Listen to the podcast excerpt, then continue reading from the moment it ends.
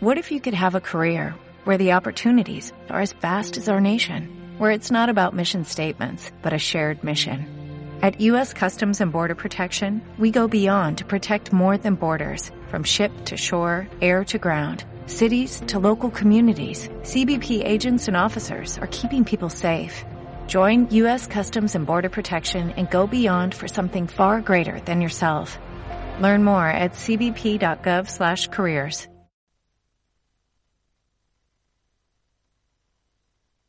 Hey now, take a step outside and seize the day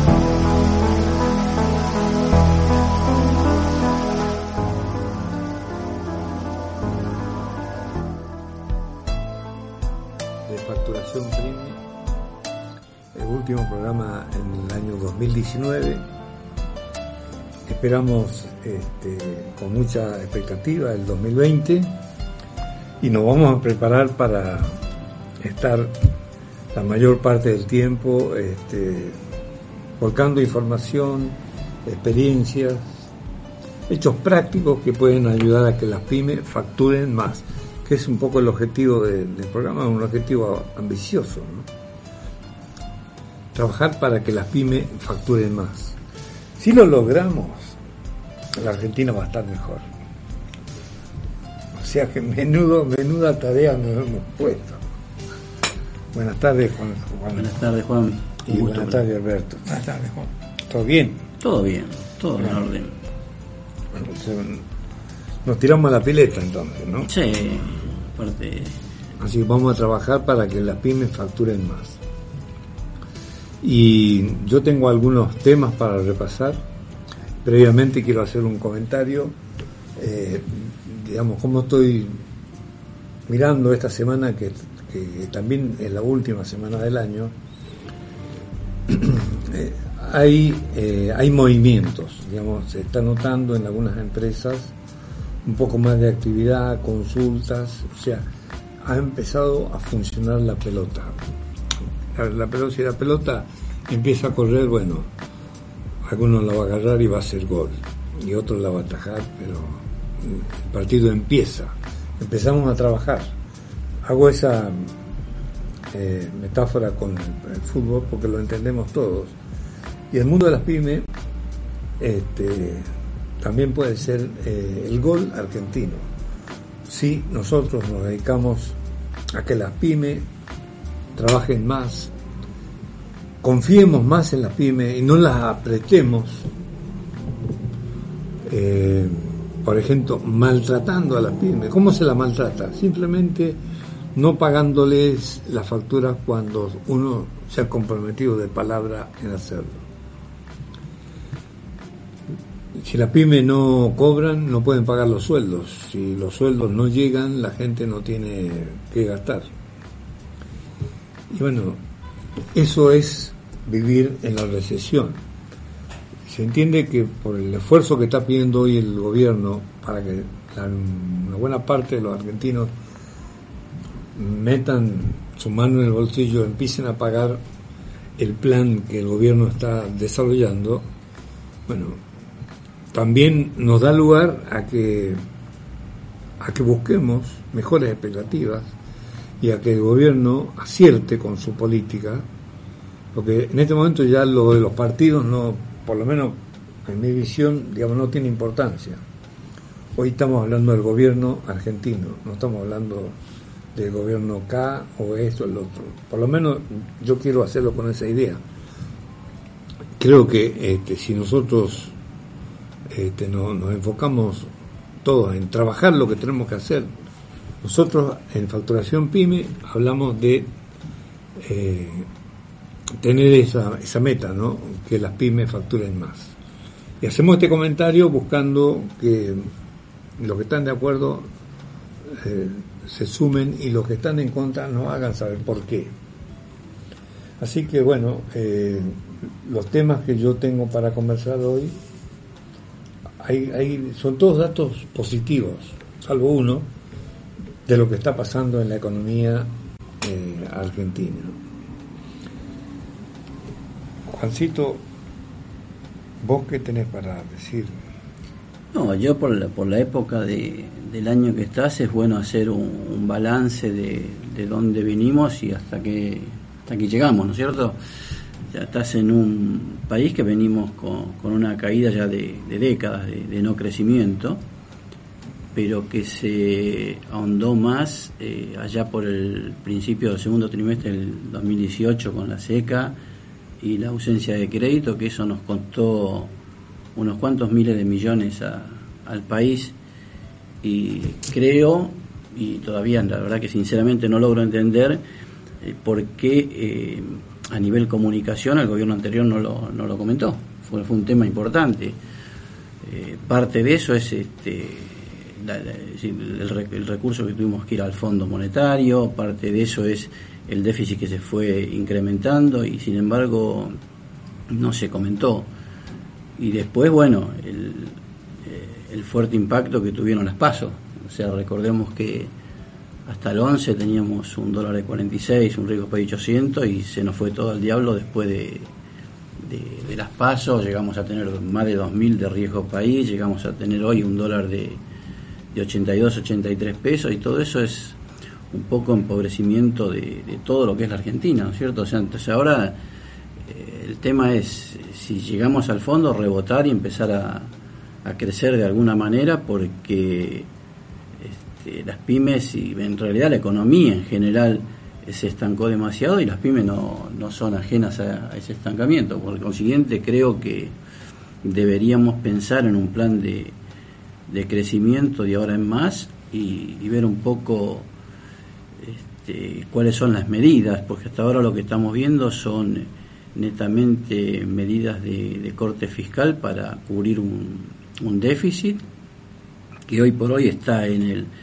en el 0,5 y con esta ley de emergencia y solidaridad eh, lo que se pretende hacer es pasar a un superávit primario de 1,5, con lo cual es, es un impacto fuerte de transferencia de recursos de, la actividad privada y productiva al sector público de- del orden de los 700 mil millones, o sea que es mucha mucha plata, mucho sacrificio que se le está pidiendo a la gente y bueno, eso es para mostrar un poco hacia el mundo que el sacrificio se hace internamente para que bueno, veamos cómo se puede soslayar el tema de la renegociación de deuda y demás, pero nos falta el plan de crecimiento y las perspectivas para ver a- hacia dónde queremos apuntar y cuáles son los, los beneficios que se le va a ir dando directamente a, a pymes y a, y a la economía en general para poder crecer. La única forma de, de pagar una deuda a, a futuro es con crecimiento, no, no queda otra.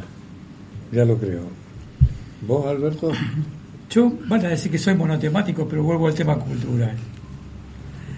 Este, durante mucho tiempo hemos, nosotros hemos vivido la incertidumbre que repetimos una y otra vez a través de los programas. Este, coincido con lo que dice Juan José, que falta la, la etapa de crecimiento y hay que esperar las medidas porque son 15 días nada más de este gobierno y hay que estar muy atento y yo le tengo mucha fe al tema de la transferencia de tecnologías a las pymes. Sé que hay gente trabajando en eso, no sé cómo se llevará a cabo, siempre hay que esperar porque por ahí uno tiene una gran esperanza y la implementación de la medida no cumple con las expectativas que uno tenía. Por eso prefiero esperar y ver cómo se implementan esas medidas. Y lo que sí creo es que ha cambiado el, el clima general, digamos, eh, como hay un eh, una temperatura y una sensación térmica, me parece que hay una sensación térmica comercial, digamos, y me parece que está un poquito favorable y que deberíamos aprovechar ese viento de cola para tomar, para que empiecen a publicarse ya las medidas que analizaremos cuando salgan. Y bueno, esperar, esperar y leer el boletín oficial todos los días como hacemos nosotros. Ok. Eh, la primera noticia positiva que hoy está en el mercado tiene que ver con la reapertura eh, comercial de una eh, fábrica argentina que es Basali, una empresa que fue muy reconocida en el mundo de la maquinaria agrícola. Bueno, ha logrado acordar con un fondo de inversiones, eh, cree en el plan de negocios de, de Basali, hay un acuerdo con los empleados, que son más de 300 empleados que van a seguir trabajando en la empresa y que van a hacer aportes de esfuerzos, o sea, van a trabajar con una causa en común, o sea, las tres partes, los empleados, los, empresarios y los inversionistas. El objetivo común, ¿cuál es? Poner la flote a la empresa. Esa causa común tiene solidariamente el apoyo de las partes. Sería bueno pensar, digamos, que las partes que están integrando la, causa común que en este momento es, digamos, el, programa este de solidaridad y reactivación productiva, también se está convirtiendo en una causa, porque ¿qué sentido tiene poner, hacia pagar los impuestos así con disgusto? Porque uno ya los paga, los paga, está. No hay descuento ni hay aumento, ¿no? Se paga. Pero tener la alternativa digamos, de revisar los números, cómo se ha gastado dentro de un año, dentro de seis meses, dentro de dos años, cómo se ha gastado el dinero, porque ese es otro factor que creo que eh, impediría de que eh, el déficit tenga vigencia permanente, porque no hay una auditoría en ningún nivel respecto a cómo se gasta el dinero público. O sea, deja de ser de los contribuyentes cuando lo aportan, pero nunca son, digamos, de propiedad del Estado, sino que son fondos disponibles para que el gobierno eh, trabaje su mantenimiento y su desarrollo. Así que este es un, tema que lo, lo lanzo así como iniciativa nada más. Juan, una pregunta. ¿Cuál es la, posición de los fondos de inversión? ¿Hay más fondos de inversión como el que como el que eh, va a invertir en Basali? ¿Hay, dinero disponible en la plaza? Mm, sí, yo, creo, digamos, este, creo que hay mucho dinero, en, tanto en pesos como en dólares o en euros. Blanco y negro, esa es la realidad, nosotros no, no podemos decir otra cosa. Ahora, ¿qué pasa? El, dinero se invierte donde hay una cantidad de factores. Hay conocimiento, hay conveniencia, el riesgo está, digamos, neutralizado y también está la oportunidad. En este momento creo que muchos fondos no encuentran ni buscan destinatarios porque todavía hay incertidumbre, hay cosas que no están claras y bueno, pero esta gente, por ejemplo, es un fondo de riesgo estratégico, ese es el nombre más o menos del, del fondo. Ellos han invertido en Basali, primero porque la conocen, segundo porque han visto los números reales y tercero porque también han visto que los, empleados este, se sumaban a la solución del problema y no se convertían en un problema. Porque hoy el tema laboral y el tema sindical son temas que son vitales de atender porque la reactivación también pasa por ellos, no pasa solamente por el inversionista. Yo te voy a hacer un par de, comentarios. La primera es eh, los fondos que, dice o que pregunta Alberto. Si no hay cosa más cobarde que el capital. El capital va donde da seguridad jurídica, si no da seguridad jurídica, olvídate. Eh, nosotros no somos, como, como bien vos decís, yo a veces me pongo a pensar, ¿no es cierto? Hay más de 300 mil millones de, dólares argentinos dando vuelta fuera del sistema y fuera del país. Y si vos te pones a pensar, ¿cuál es la reactivación que estamos buscando? Que vuelvan si vos no le das seguridad jurídica, no le das un, panorama a, futuro, donde vos sepas que no le vas a confiscar eh, capital.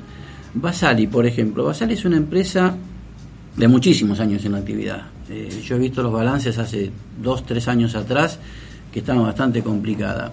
Ahora, ¿cuál es el tema? El tema va a pasar por cómo te va a comportar el campo respecto de estas medidas de, de derechos de exportación increciendo. 33% en la soja, 15% en el maíz y en el trigo. Y si el campo que ya este, liquidó parte de sus divisas, y hay 7.500.000 hectáreas que no están sembradas todavía, ya hoy escuchábamos que hay un tractorazo en San Juan. O sea, si el en también. Exactamente. Y entonces, ¿qué pasa? Si el campo se revela, porque realmente, si vos te pones a pensar, hoy, hoy escuchaba incluso el tema de Kisilov. Eh, cuando vos decís o le haces creer a, tus votantes que el costo lo van a pagar los que más tienen, el 80% de, los de las explotaciones agropecuarias son de menos de 500 hectáreas, son, son pymes no son grandes terratenientes como se creen. Ese, ese inversor, ese, ese tipo que se arriesga su campo, que tiene factores exógenos, que tiene costos en dólares, y vos le aplicás un 35% sobre su precio. Después, paga bienes personales por el campo y ahora aquí si lo le pone eh, por, por medio de, de, ARBA otro crédito, otro este, impuesto, realmente es confiscatorio, realmente eh, el, tipo que se dedica a la actividad agropecuaria en Argentina es, es un héroe. Vos ponete a pensar que paga tres impuestos sobre, lo, sobre el mismo bien. Es una locura. Entonces, ¿qué pasa? El campo tiene que ser tu socio porque es el 66% de los ingresos de divisa que tiene el país y el país necesita dólares. Vos no, no podés castigarlo, o sea, meterle siempre la mano en el bolsillo a los mismos. Porque está bien, generan dólares, pero es decir, es como que castigás al, al que triunfa o, o, atacás. En vez de atacar este, a la pobreza a través de la generación de riqueza, atacás al rico, que es el que te puede dar eh, generación de puesto de trabajo y que te va a sacar de la pobreza. Tenemos una, una, inversión eh, ideológica nosotros. Atacamos lo que no tenemos que atacar y, no, no promocionamos al que nos puede dar este, puesto de trabajo y sacarnos de, del estancamiento. Eh, puesto de trabajo te van a dar las pymes Obvio. seguro, seguro. Hay, hay una noticia, digamos, que es positiva, que quiero colarla junto con esto, con los exportadores. Los exportadores, el Banco Central ha dispuesto una línea de crédito para los exportadores en pesos, para acompañar el proceso, digamos, preembarque. La eso muchos años atrás existía la, circular, la 121, que era la prefinanciación de exportaciones Después tenía la posfinanciación cuando vos exportabas a plazo. Ok, pero es, eh, es, es, un, es una ayuda. Puede ser paliativo, pero es una ayuda. Por lo menos que la línea sea en peso. ¿Sabes? Vos, una vez dijiste la generación del 80. A don Juan Bautista Alberdi lo, lo, recordamos porque pensamos que es un jurista excepcional, pero fue un economista de, de, de, de pura cepa. obvio. Su libro del, del sistema rentístico eh, económico rentista de, de, la Argentina fue lo que te eh, parametrizó un poco cuál era el objetivo, incluso a nivel constitucional, lo que era la política económica. Y nosotros en la década del en esa generación del 80 hasta el mediados de, la década del 30, crecimos sustancialmente porque porque teníamos instituciones fuertes. ¿Cuándo empezamos a que nosotros llegamos a tener el PBI más grande, el PBI más importante a nivel mundial? Nosotros llegamos a participar en el 3% del comercio internacional a nivel mundial de exportaciones, hoy estamos en el 0,3, 10 veces menos que en, la, que en 1930, 1940. ¿Y cuáles? Yo otro día escuchaba a Kachanowski y decía, ¿cuáles, ¿cuáles fueron realmente la incidencia por la cual caímos? Gasto público inmenso, empezamos en esa época, una legislación laboral restrictiva, inseguridad jurídica, nosotros no veíamos la oportunidad en, eh, en la exportación, nos cerramos al mundo y ahí nos, que nos, estancamos. Eh, yo creo que es necesario el cambio cultural, es obviamente es algo que lo vamos a tener que practicar mientras nos reacomodamos y nos ordenamos económicamente porque vivir, digamos, en, la, recesión continua o intermitente no es cómodo y no te permite pensar hacia el futuro. Y uno obviamente necesita pensar Los con chinos- visión de futuro. Los chinos proyectan 50 años para adelante. Ahí, ahora cuando volvemos, después de esta pausa, hay una noticia que quiero dar sobre los chinos. 75 mil millones de dólares.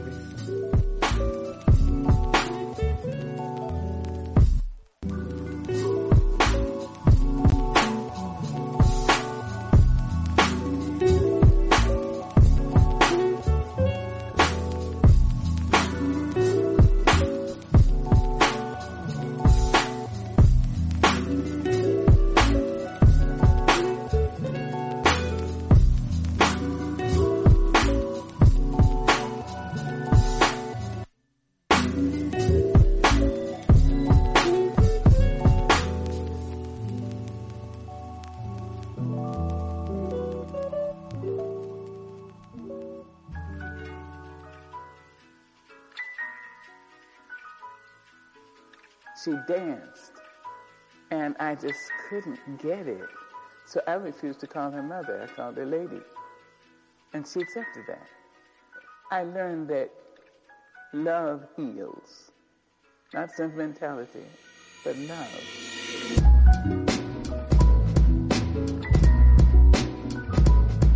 There's no way I can back, but the plan is to show you that I understand.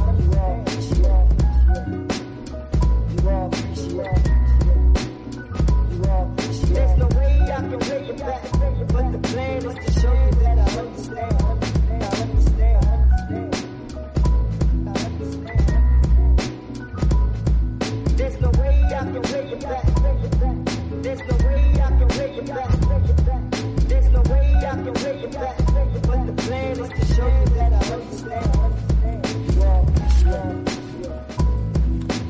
Estamos en Facturación Pyme, el último programa del 2019. Yo dije que iba a dar una información respecto a China. El gobierno chino le acaba de, digamos, acordar con la empresa Huawei eh, 75 mil millones de dólares. O sea, el fondo nos dio 57 a nosotros que somos una nación. A ellos que son una empresa con 100.000 ingenieros trabajando y con capacidad de expansión, reciben, este, digamos, el apoyo del gobierno chino para tener más trabajo y para que el mundo sepa lo que son, lo que es Huawei. O sea, en este momento lo que tiene que tener algún tipo de ¿Sabe nervio de qué me río? Le dan Sí. 100 mil millones, pero se lo van a pagar. Nosotros tenemos 56 y están rezando para ver cómo se lo vamos a devolver. Ese es otro cantar, ¿no? Pero este, en realidad todas las empresas que, que compiten con Huawei, en este momento decir, ¿y qué hacemos ahora? ¿Se acuerdan que hace unos programas hablábamos de, de la guerra comercial de Chile y Estados Unidos? Mm. Decíamos que Estados Unidos no, no podía ganar contra.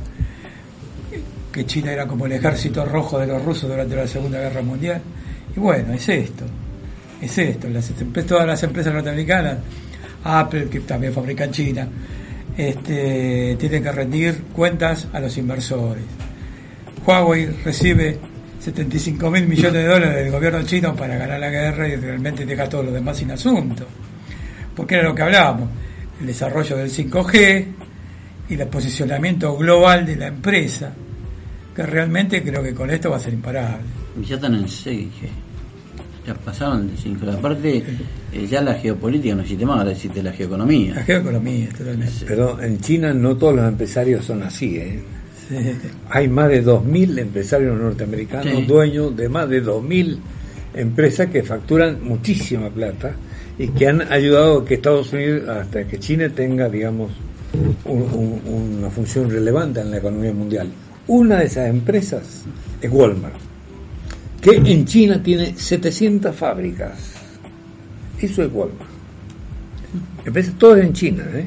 Así que imagínense si vos tenés 100.000 ingenieros trabajando y 75 mil millones de dólares que vienen a favorecer tu presupuesto, a aumentar tu capacidad de inversión, ¿qué problemas se pueden hacer de que Android no le envíe los parches para los teléfonos? Es que apuestan al conocimiento. es la revolución del conocimiento. Eh, El al- tipo al pone 100 mil desarrollo- al desarrollo. del al conocimiento. desarrollo del En conocimiento. la economía ¿no? del conocimiento, ahí están, ahí están metiéndose con fuerza. Obvio. O sea, quieren participar del campeonato mundial este, de, de la economía del confort en las mejores condiciones. Me parece bueno eso, ¿no? Otra noticia que quería yo compartir hoy eh, tiene que ver con el ingenio argentino. Que el ingenio, la creatividad nuestra, quizás la que más valor tiene es aquella que nosotros sacamos en los momentos duros. Y hay un rubro comercial que es bastante conocido acá en la Argentina, que es el de la juguetería, y es un rubro donde hay mucha competencia. Bueno, hay una empresa argentina que, que se ha dedicado a fabricar juguetes de alta calidad. Lo, lo, lo- lo- peor que ellos tienen son productos muy buenos y los demás son todos mejores. Pero además, digamos, de fabricar ellos, eso de tener, se los diferencian del mercado, ellos, ¿sabes qué? No le venden los juguetes a las jugueterías. Sino han hecho acuerdos con las jugueterías para que las, las jugueterías le entreguen los productos eh, al mercado con una fórmula que es también una novedad y digamos que es lo que buscan ellos en cada juguetería un rincón. Así como en los supermercados existen las góndolas bueno acá ellos buscan el rincón. Y en ese rincón está la franquicia de, de esto se, se llama Levebot. La- el, el- el nombre del, del producto ellos tienen esa franquicia y ahí está el compromiso del fabricante con el consumidor del producto, más, asegurándole la máxima calidad, de o sea, todo. El cliente compra un producto que si tiene algún inconveniente sabe a quién va a recurrir. El fabricante está detrás de eso, por intermedio de la juguetería. Ahora, esta empresa está facturando muy bien, está creciendo muy bien, tiene en este momento 200 rincones y sale a buscar 200 rincones más donde vender el producto. O sea, ahí está. ¿Cuántos otros productos se podrían hacer, copiar, digamos así, de, de esta idea? O adecuarla. Pero obviamente eh, están cambiando las políticas, los marketing, está cambiando todo. Y nosotros también tenemos que cambiar. Porque si no, vamos a seguir en la cola de los países que comen poquito. Yo lo digo así con un poco de humor, este, pero la verdad, nosotros este, tenemos que cambiar porque el mundo está cambiando. La otra noticia que quería compartir es este, sobre las facturas de crédito. Y hay una nota hoy en un diario interesante, eh, donde hay también un, contador eh, que hace mención a lo que está pasando con la factura de crédito. No están fluyendo las facturas de crédito, están trabadas las facturas de crédito. ¿Por qué están trabadas? Sí, porque las empresas, que son las empresas obligadas a recibir la factura de crédito, no están cumpliendo con la parte que les toca según la ley que hay reglamentada. Y hasta ahora, bueno, el gobierno anterior, este, digamos, se le escapó la mano para eh, tomar el toro por las astas y encontrar una solución a través de las grandes empresas. Este gobierno tiene ya el problema, obviamente lo deben conocer, y con toda seguridad es un gran una, un- un- una gran herramienta la factura de crédito porque ha, tenido éxito en el mundo. No puede no tener éxito acá.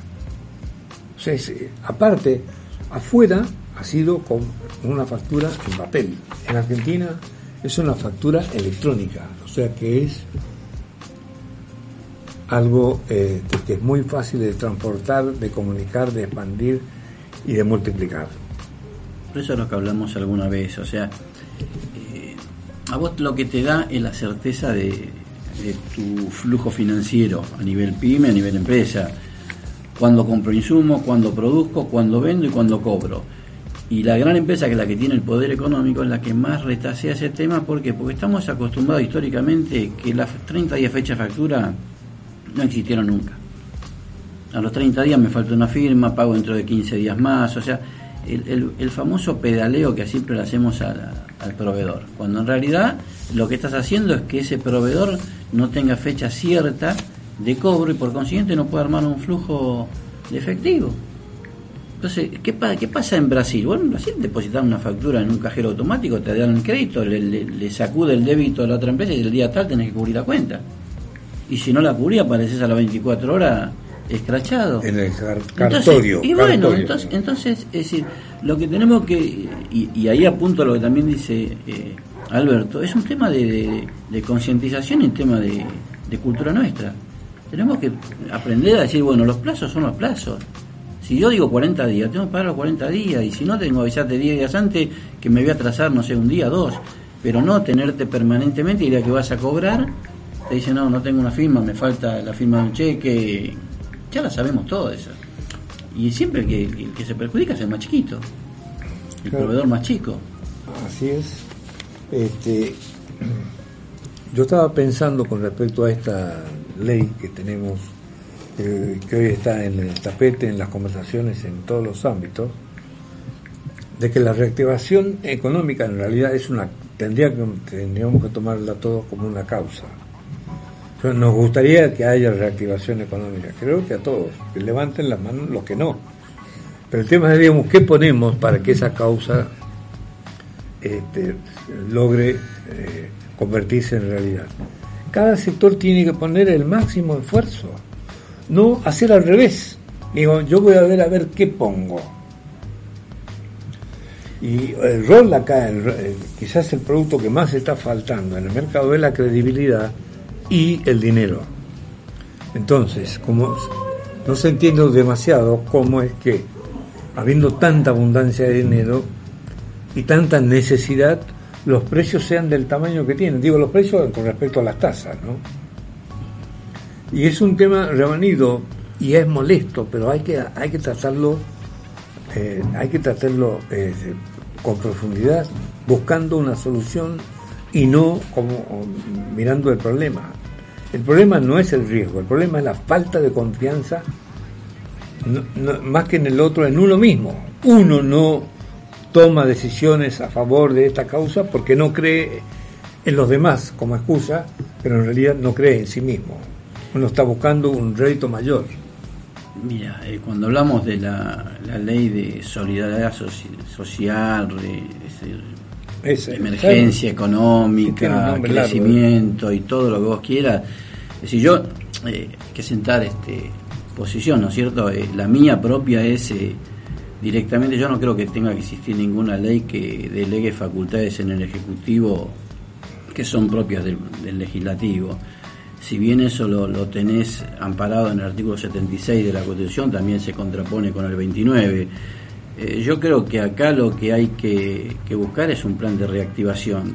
Lo que se hizo ahora es básicamente un plan fiscal para cubrir un agujero, pero es decir, tiene, tiene datos eh, buenos es- es- esta ley y tiene otros que no son tan buenos. El sacrificio, ya sabemos, lo, lo, lo el congelamiento a los jubilados, este, la inversión que van a hacer este, en derecho de, de exportación y, y dónde, dónde están lo- lo- los beneficiarios.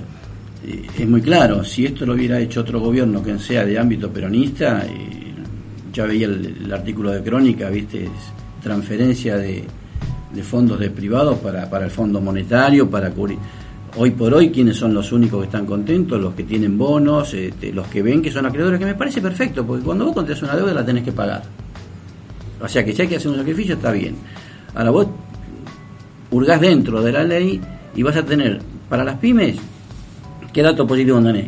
Que le vas a dar refinanciación en una moratoria, que le vas a, a, a congelar las tarifas por seis meses. El congelamiento tiene que ser seis meses, porque si no después te quedas sin inversión. Y volvemos a lo, a lo, a lo de años anteriores, donde vos se te corte la luz, o sea, que, ¿cuál es el beneficio? Entonces vos, vos qué tenés, a la pyme le das un, para las deudas que contrajeron lo pones en caja, pero todavía le tenés que decir, bueno, ¿y ahora cómo vamos a crecer? si vos miras en toda esa ley, todos son, hablamos de sacrificio, sacrificio. No soy partidario de, regular a nada, yo creo en la libertad de todo, de toda la, la actividad comercial, pero buscame en la ley donde hay un sacrificio que, que haga este, la patria, la famosa patria financiera. Ninguna. No, no, al y, y- bueno, y, y está bien, porque si el banco quiere ser caro, quiere ser caro. Yo tengo la libertad de elegir en qué banco quiero operar. Pero, es decir, si vamos a decirle al jubilado, mira, durante seis meses vas a, no vas a tener eh, ajuste, o, o el ajuste lo voy a determinar yo, y el banco le tenés que decir, mira, vos tenés un costo de captación de ta, ta, ta, bueno, hace un sacrificio y, y por lo menos a, a empresas de hasta tal facturación, que son las que hoy están endeudadas y con problemas, y financiarles a un crédito a mediano plazo a una tasa razonable. Pero no hay sacrificio en los bancos. Y está bien que no lo haya, pero tampoco... eh, No, eh, casualmente, ahí está la madre del borrego. De todas las recuperaciones económicas que han habido después de la Segunda Guerra Mundial, el rol de los bancos ha sido espectacular. Nunca O sea, perdieron. no, todos se, pues, se pusieron a favor de la reactivación Sí, pero y se acomodaron con las tasas. No es que acá se suben arriba de las tasas y no bajan el precio. Pero vos me estás hablando de bancos a nivel internacional. Yo te hablo del banco a nivel local. Yo no vi nunca un banco que haga un sacrificio cuando le piden sacrificio a toda la comunidad. Y, y, y yo te voy a repetir. A mí no, no, no, no, no se me caen los anillos. Si el banco quiere, quiere ser más caro, vos tenés que tener una abundante cantidad de bancos donde vos puedas elegir. Que vos seas libre para decir, bueno, este banco me cobra menos, este banco me cobra más, no, no, no lo atiendo, no voy a este. Pero también tenés que decirle al otro que le mete la mano en el bolsillo, escuchame, vos también tenés libertad para vender a quien quieras, tu precio yo no lo voy a regular, no te voy a, a- a confiscar bienes porque vos exportes. Entonces, si la ley es pareja, es pareja para todos. Te vuelvo a repetir, no soy partidario de que regule el Estado nada. La, la- la- la actividad de los, de los particulares tiene que ser de los particulares. Pero si regulás a uno, regular al otro también. O al menos lo, lo que yo creo. Y 25 años estuve en banco y yo nunca vi que un banco diga, bueno, sacrificio. No, no, no, no, no existió. Y no es un tema de partido político. Gobierne quien gobierne, los bancos nunca han hecho un sacrificio a favor de la comunidad. Así es, bueno, le vamos a pedir a Fernando entrar en el segundo, ¿cómo se llama esto? La segunda pausa, pero. La segunda pausa, a ver dónde está Fernando. No apareció Fernando. Bueno, vamos a entrar en la segunda pausa y ahora volvemos. ¿Preparaste algún tema?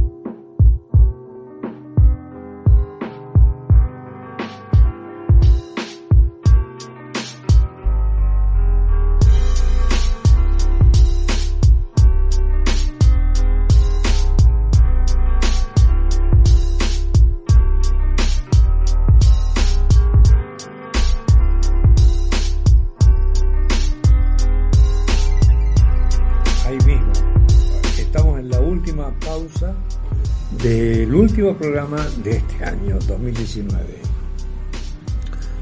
Lo, estamos dejando ir al 2019. Bueno, tenemos dentro del plan económico del gobierno algo para las pymes. Algo mucho poco que, que No, le refinanciaste deuda, lo negativo es que hay un incremento en aportes patronales, eh, hasta 48 millones creo que van a ser este, 18 y después de ahí el aporte crece. Sea, lo que tenés que, buscarle ahora son más que medidas puntuales, un plan de crecimiento, un, un plan este, económico de crecimiento donde involucre un montón de cosas. Eh, lo que vos le estás mostrando hoy al mundo es que vas a hacer un sacrificio para pagarla, para por lo menos honrar el compromiso. Me parece perfecto. Es condición necesaria, no es suficiente. La suficiente sería, después de esto, decir, bueno, mi plan de crecimiento va a ser esto. Entonces tenés que elaborar un plan económico que te va a involucrar un montón de, factores, tarifas, tasa, eh, política monetaria, eh, ingresos, aplicación de fondos. O sea, eso es lo que nos está faltando ahora para lo que vos decís. Decir, bueno, este es el marco y este es el crecimiento al cual apuntamos. Y eso es lo que yo creo que está faltando. Hoy por hoy lo que estamos diciendo es, constituimos una deuda, la vamos a honrar. Y eso para mí es fundamental. Porque hubiera sido terriblemente caótico decirle al mundo, este, mira, Default. octavo o noveno Default, default. claro. Una locura. Porque de eso nos costó 10 años, 12 años salir. Con lo cual me parece bien. Eh, quizás discrepemos de quién tenía que hacer más sacrificio o menos, bueno, será otro tema ese. Pero bueno, ya que ya que vamos a hacer semejante sacrificio, bueno, ahora armemos un plan de crecimiento, donde estén todos involucrados los distintos factores económicos. Las pymes fundamentalmente porque son el motor de la economía, el 80% del, del trabajo de pyme. Hay, ¿Qué hay de rescatable, digamos, de la letra chica de esta ley para la pyme? Además de, de la parte eh, Mira, eh, moratoria. Yo, hay algunas cosas que son negativas. El impuesto a, lo- a los autos, eh, lo que se trata de evitar es la salida de dólares, pero no te olvides que le van a aplicar un impuesto a, a los altos, a los autos de, de alta gama, pero los que estén hasta 1.700.000, eh, no te olvides que hay autopartes donde están las pymes también metidas. Entonces, todo el tema de, la escasez de dólares, mal que mal pega. Lo que habría que hacer con las pymes, más que nada, es eh, revalorizar la, la acción de las SGR, que son las que son el motor que las van a ayudar a crecer. Entonces, ahí vos tenés hoy movimientos que se podrían estar haciendo con no imposición del Estado, pero sí una sugerencia a través de la Cámara, la, la CASFO. Decir, bueno, hay SGR donde vos cuando vas con una contragarantía te toman el 50% del valor de la realización, que a su vez es el 50% del valor real. Quiere decir que vos estás entregando una garantía que es el 30% de lo que te están avalando. Y no se justifica. Entonces tendríamos que buscar alguna alternativa para decir, bueno, que se tomen determinados parámetros, pero no que se. es decir, porque pasa a ser confiscatorio de, la contragarantía. Después a los bancos decirle, bueno, señores, que es un poco, el- entre comillas, el sacrificio. Si, mira, si viene una pyme con una aval de una SGR que es autoliquidable, la tasa no puede ser la misma que, que si viene y toca timbre por la calle. Entonces, que bajen un poco la rentabilidad en función de, de- de la reactivación, porque reactivar nos va a venir bien a todos. Esto es como producir en escala. Si, si vos reactivás la economía, nos beneficiamos todos. Si vos la estancás, y vamos a estar complicados. Hoy por hoy, esta ley de solidaridad social y todo el, el- nombre rimbombante que se le dio, en última instancia es contractiva. Porque vos le estás sacando plata a aquel que produce al campo, al, al- un impuesto al capital con los bienes personales. Bienes personales es el 0,2 del, del PBI, no es nada. Es más un tema ideológico, decir, vieron a mi votante, vieron que el sacrificio lo va a hacer aquel que tiene aquellos dos casas, cuando en realidad no te mueve el amperímetro. Pero vos cuando afectás ese tipo de, de- imposiciones sobre bienes que son de capital o de producción, retraés la, la- la oferta. Por consiguiente, desmoralizás lo que es ahorro, lo que es, lo que es ahorro, lo que es inversión, se te cae la actividad económica, entonces lo que hay, tenemos que hacer ahora es decir, este es el sacrificio, bueno, el crecimiento es esto, y plantear pautas de crecimiento, si no nos vamos a estancar. Yo estoy de acuerdo con lo de fijar pauta de crecimiento. También quiero mencionar que durante todo el, todo el periodo donde no hubo retenciones, donde no hubo este, sacrificio de las entidades proveedoras, de las productoras, del sector productivo, no hubo crecimiento. Tampoco hubo crecimiento, tampoco hubo toma de mano de obra, es más, se desprendieron de mano de obra. Así que creo que la regulación son necesarias, no meterse en todo, pero sí las regulaciones son necesarias, porque lo tengo una metáfora que, que me hizo acordar el tema de las empresas grandes con las pymes y la factura de crédito. Por ejemplo, en la naturaleza no hay ninguna ley que impida que el krill se coma la ballena, pero es siempre la ballena la que se come el krill. Y eso es una, una metáfora de, de- de lo que está pasando con el tema de, de los créditos y, y las empresas. Y por lo demás, estoy totalmente de acuerdo con el tema de la reactivación. Esperemos, hasta ahora hay un un sector de la economía que, que no ha mostrado sus cartas, que es el Ministerio de Producción. Y yo espero fervientemente las medidas de, de- de producción. Matías Culfa, sí. Obviamente, eh, yo casualmente hoy hablé con la oficina de prensa del ministerio y me hizo que estaban preparando, en fin, eh, la articulación de todas la- las áreas para empezar a trabajar a fondo y que pronto íbamos a tener, empezar a tener comunicados de prensa. Porque el objetivo de crear la reactivación lo tienen entre ceja y ceja. Esa fue un poco la, Igual hay, hay, hay un tema, dice Alberto, yo, yo discrepo en algo, o sea, retenciones siempre hubo al campo, porque es el, es el único, el campo es, es, es lo más fácil de tocarle, porque vos a un comercio le tocas la rentabilidad, cierra, a una industria le tocas la rentabilidad, licencia de empleado, cierra, el campo no puede cerrar el campo, necesariamente es, es, es pescar eh, en la bañadera. Y el campo lo que te está haciendo no es eh, generar puestos, quizás no te genere puestos de trabajo directo, pero indirectamente vos tenés servicios, tenés todo pueblo. Vos, vos fíjate cuando el campo se te puso en contra, las economías regionales y los pueblos se fundieron. Porque todo depende. Es- hay, hay pueblos donde si la actividad económica no la desarrolla el productor agropecuario, el pueblo vive de todo eso.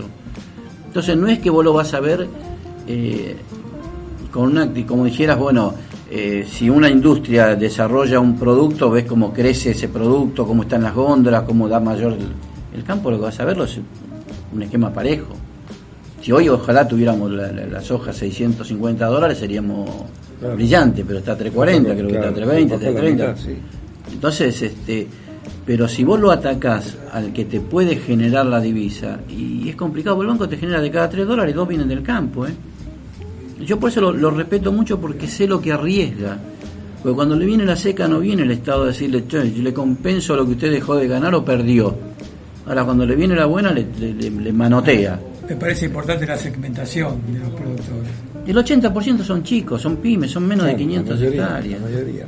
Y los que realmente ganan son los exportadores, son las grandes Nidera, Totalmente. Cofo. Son eh, seis, no, no estamos seis. hablando del pequeño productor que es el tipo que, que se levanta a las 4 de la mañana y está mirando que no le llueva o que le llueva o que no se le inunde o que no se agarre una seca. Ese es el tipo que no seis puede castigar. empresas, o sea, seis empresas que son las líderes del mercado. Obvio, esos Ellos, son. ellos incluso tienen algunas eh, relaciones que si serían de puro conocimiento, la verdad que uno se pondría, tendría que poner a llorar. Pero el, el- el pequeño y mediano productor son los que más aportan de su esfuerzo en su rentabilidad, de su salud, la dedicación, el riesgo, porque los- los- los- el clima ha ido cambiando.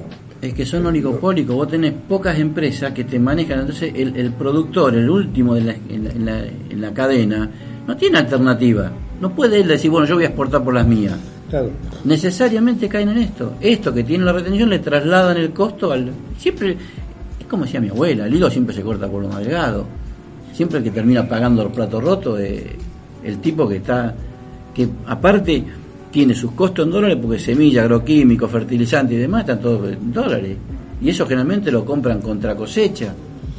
O sea, es, es complicado el hay, tema. hay una cosa que es, este, digamos, todas las grandes eh, producciones siempre son compradas por gobiernos o por alguna otra corporación que atrás tiene gobiernos. O sea, Nidera le vende, no tiene importadores en diferentes lugares del mundo. Son corporaciones que son las que terminan manejando todo el negocio. Y muchas veces ellos mismos generan el valor agregado de esa materia prima. No es el caso de la soja, de los pellets de acá de la Argentina, que van para el rubro. ¿Quién es el destinatario? Los animales. Y algo que hablamos el otro día, que lo dijo un diputado, de- un diputado, sí, un diputado de Salta. Ojo con el tema de transporte, porque te dejan fuera de mercado. No, ese es un- O sea, otro- vos que sacas el grano carga por meter los camiones, tenés un 70% más de incremento en el transporte, lo dejaste fuera de, de competencia. Los trenes no cargan todo lo que podrían cargar y si nosotros tendríamos servicios de trenes mucho más eficientes y que las trochas empiecen a converger.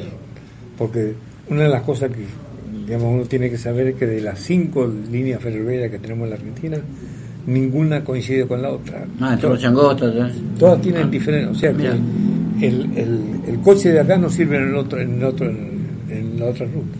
Eso fue organizado para que sea así. Mira. Y hará 20 años, por primera vez, un productor de azúcar de Jujuy, Salta y Tucumán le podía vender en forma directa azúcar a un productor de yerba mate o de emisiones. Por primera vez, después de casi 200 años. O sea, todos traían el producto a Buenos Aires. Y acá lo compran. Bueno, pero no te olvides, el, el Belgrano fue récord, el Belgrano Carga el año pasado, 100 vagones trasladaba. Y una cosa que me llamó la atención, lo estoy escuchando a Kachanowski, Irlanda es un poquito más grande que Formosa, tiene 4.400.000 habitantes, o sea, 10 veces menos que nosotros, exporta 400.000 millones de dólares. Porque trabajan. Con Yo después de, después de escuchar eso digo, pero es- estamos todos locos. Claro. Nosotros acá guitarreamos. O sea, si nosotros hubiéramos seguido en el ritmo del 3% de facturación, eh, de facturación a, a nivel de participación en el mundo, ¿no es cierto?, de exportaciones, seríamos potencia. Tenemos que hacer un deporte nacional, trabajar con una alegría. Sí, que el- Irlanda gastó en investigación y desarrollo. Aparte tomó las instituciones de Europa y dijo, bueno, ¿qué es lo que él dice? Gachanowski lo que te dice es, el secreto es tener instituciones firmes, ciertas, seguras y que tengan seguridad jurídica. Confiables. Y claro, confiables, está, punto.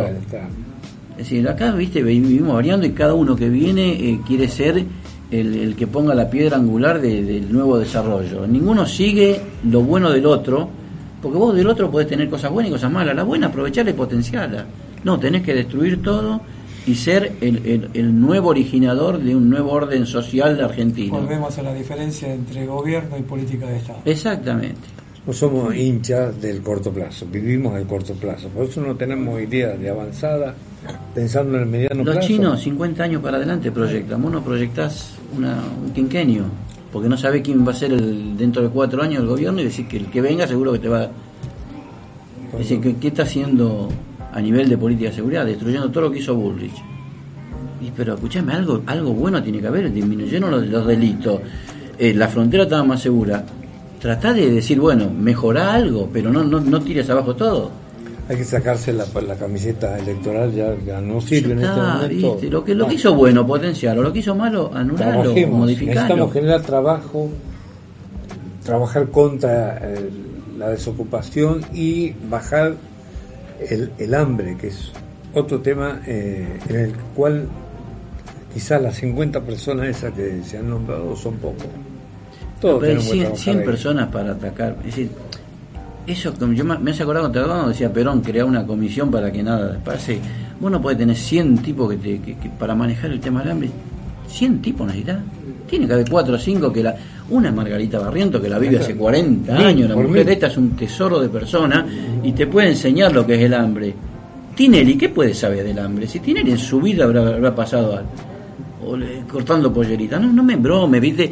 Pongamos lo, lo mejor en los mejores lugares, los tipos capaces. Y sí, ¿Querés combatir la pobreza? Bárbaro, generar riqueza. Es la forma de combatir la pobreza, trabajo, generar riqueza generar y trabajo. Claro. No es ot- no- otra alternativa no hay. Y los que van a crear trabajo son las pymes. Claro, dale condiciones de, de- de seguridad jurídica, de, de- de proyección, capacitarlo, digitalizarlo, como decía Alberto, eh, profesionalizar la pyme, eh, armar este, convenios de, bilaterales para que sepan dónde hay un producto que ellos puedan colocar en el mercado externo y que genere divisa. O sea, tenés todo un desarrollo para hacer con las pymes. Yo creo que como viejo burócrata, creo que lo que tomaría de esta ley son los espacios que deja para la articulación de la emergencia con leyes que ya estaban vigentes, como la del desarrollo productivo. Yo creo que va a facilitar la toma de medidas y creo que eso es lo que estoy esperando, a ver cómo, cómo se organiza eso. Ya es lo que espero que ataquen el gasto público alguna vez. Porque si vos lo que vas a hacer siempre es buscar recursos para algo que generás todos los días más gasto, siempre vas a correr atrás. Y para bajar gasto público no necesitas echar a nadie, necesitas racionalizarlo, ver dónde. Es decir, cuando el otro día escuchaba al jefe de gabinete que decía, bueno, ¿y, y cuál va a ser el aporte de la política? A vos te están diciendo que reduzcas tus ingresos, al jubilado. Y bueno, vamos a tratar de utilizar menos autos y algún otro este, consultor menos. No, flaco, meteme la mano en tu bolsillo, no me digas que vas a gastar men- 10 litros menos de nafta y ese es tu ahorro, porque estamos todos locos, si no. Yo tengo una vieja idea que es un poco loca, pero pienso que los, las dietas de los legisladores deben estar atadas al salario mínimo. Al salario mínimo, o si no al tope presidente de la República, de ahí Tope porcentaje presidente para de la. República. Bueno, no, totalmente de acuerdo. Si Es- vamos por ideas, yo tengo una idea de acá hay que privatizar algo muy importante. Y cuando nosotros privaticemos eh, esa, esa oficina del Estado, probablemente desaparezcan más del 50% de los problemas que tenemos hoy. Que hay que privatizar la Auditoría General de la Nación. Y, y si podés, poneme un japonés ahí. No, no, pero que sea privada, solamente privados ahí. Eh, Que ahí no tengan cabida ningún funcionario, ningún político, nada. Toda la sociedad civil. Nacional o internacional, listo. Pero sociedad civil. Hay que privatizar este, la Auditoría General de la Nación. Privada. Y bancarla, listo. Te puedo preguntar, los senadores a quién representan? ¿La provincia? La ¿Por qué tiene que haber tres? ¿Por qué no hay uno? Uno y uno suplente. Tenés un sueldo y el otro lo reemplaza. Con un sueldo tienen que vivir los dos. Yo creo que con dos estaban bien.